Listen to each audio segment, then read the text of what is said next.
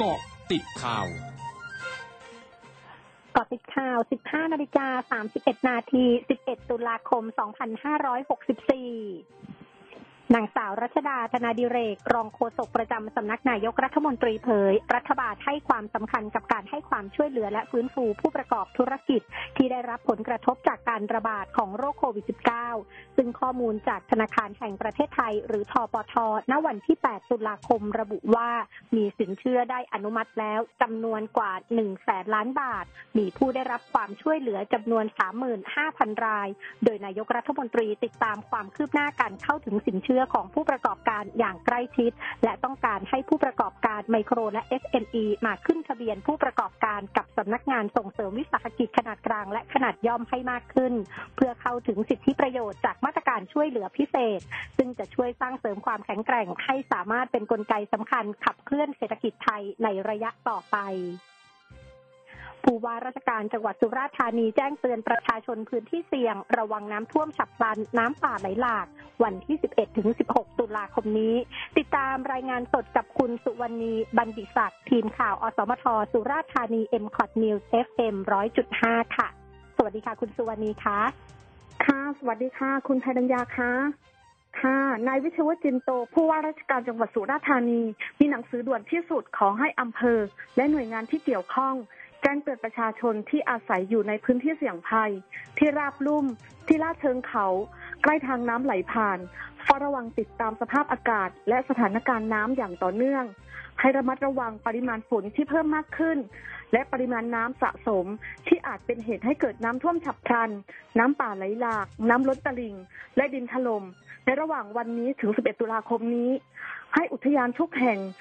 หรือสถานที่ท่องเที่ยวที่เป็นน้ำตกถ้ำ กับเจ้าหน้าที่เฝ้าระวังอย่างใกล้ชิดถ้าสถานการณ์วิกฤตให้ปิดหรือห้ามเข้าโดยเด็ดขาด เตรียมความพร้อมตามแผนเผชิญเหตุ เครื่องจักรกลกำลังเจ้าหน้าที่ให้พร้อมปฏิบัติงานอำนวยความสะดวกและให้ความช่วยเหลือประชาชนที่ประสบภัยตลอด 24 ชั่วโมง หากเกิดสถานการณ์ฉุกเฉินขึ้น ให้รายงานเหตุด่วนกองอำนวยการป้องกัน และบรรเทาสาธารณภัยจังหวัดสุราษฎร์ธานีทราบโดยเร่งด่วน และในส่วนของประชาชน ขอให้ติดตามข่าวสารอย่างใกล้ชิด โดยเฉพาะการประกาศแจ้งเตือนจากกรมอุตุนิยมวิทยา และข่าวสารจากทางราชการค่ะ ค่ะ ขอบคุณค่ะ นายพงเทพเทพการจนาประธานคณะกรรมการยุทธศาสตร์ด้านการพัฒนาพักเพื่อไทย พร้อมด้วยนายอนุสรเอี่ยมสะอาดรองหัวหน้าพักเพื่อไทย และคณะสสพักเพื่อไทยร่วมลงพื้นที่ชุมชนวัดเขียน วัดสารารี โรงเรียนวัดตึกตำบลบางไผ่อำเภอเมืองจังหวัดนนทบุรี เยี่ยมให้กำลังใจผู้ที่ประสบอุทกภัย พร้อมมอบถุงยางชีพเพื่อบรรเทาความเดือดร้อนให้กับประชาชน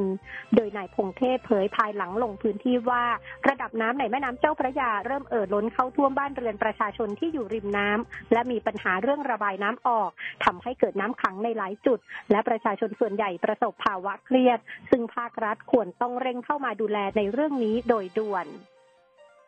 สำนักงานสาธารณสุขจังหวัดนครศรีธรรมราชรายงานสถานการณ์โรคโควิด -19 วันนี้พบผู้ติดเชื้อเพิ่ม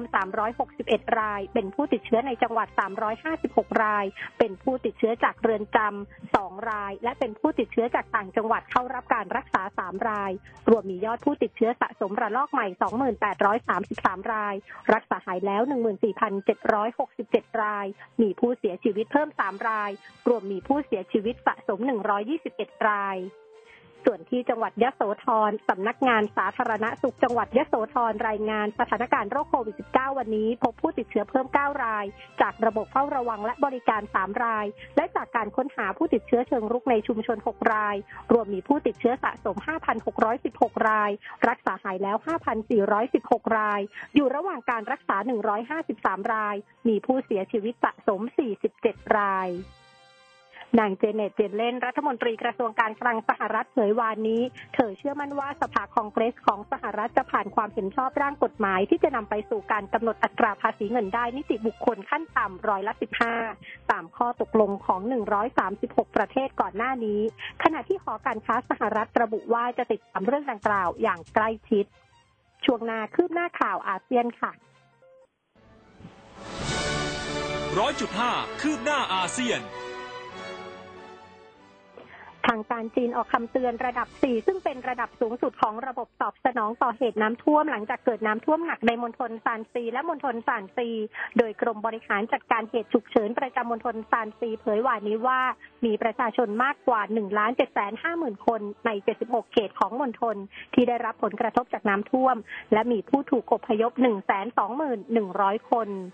ส่วนที่เขตตาลีในมณฑลซานซีเกิดน้ำท่วมจากฝนที่ตกหนักต่อเนื่องทำให้พื้นที่การเกษตรถูกน้ำท่วม ประชาชนประมาณ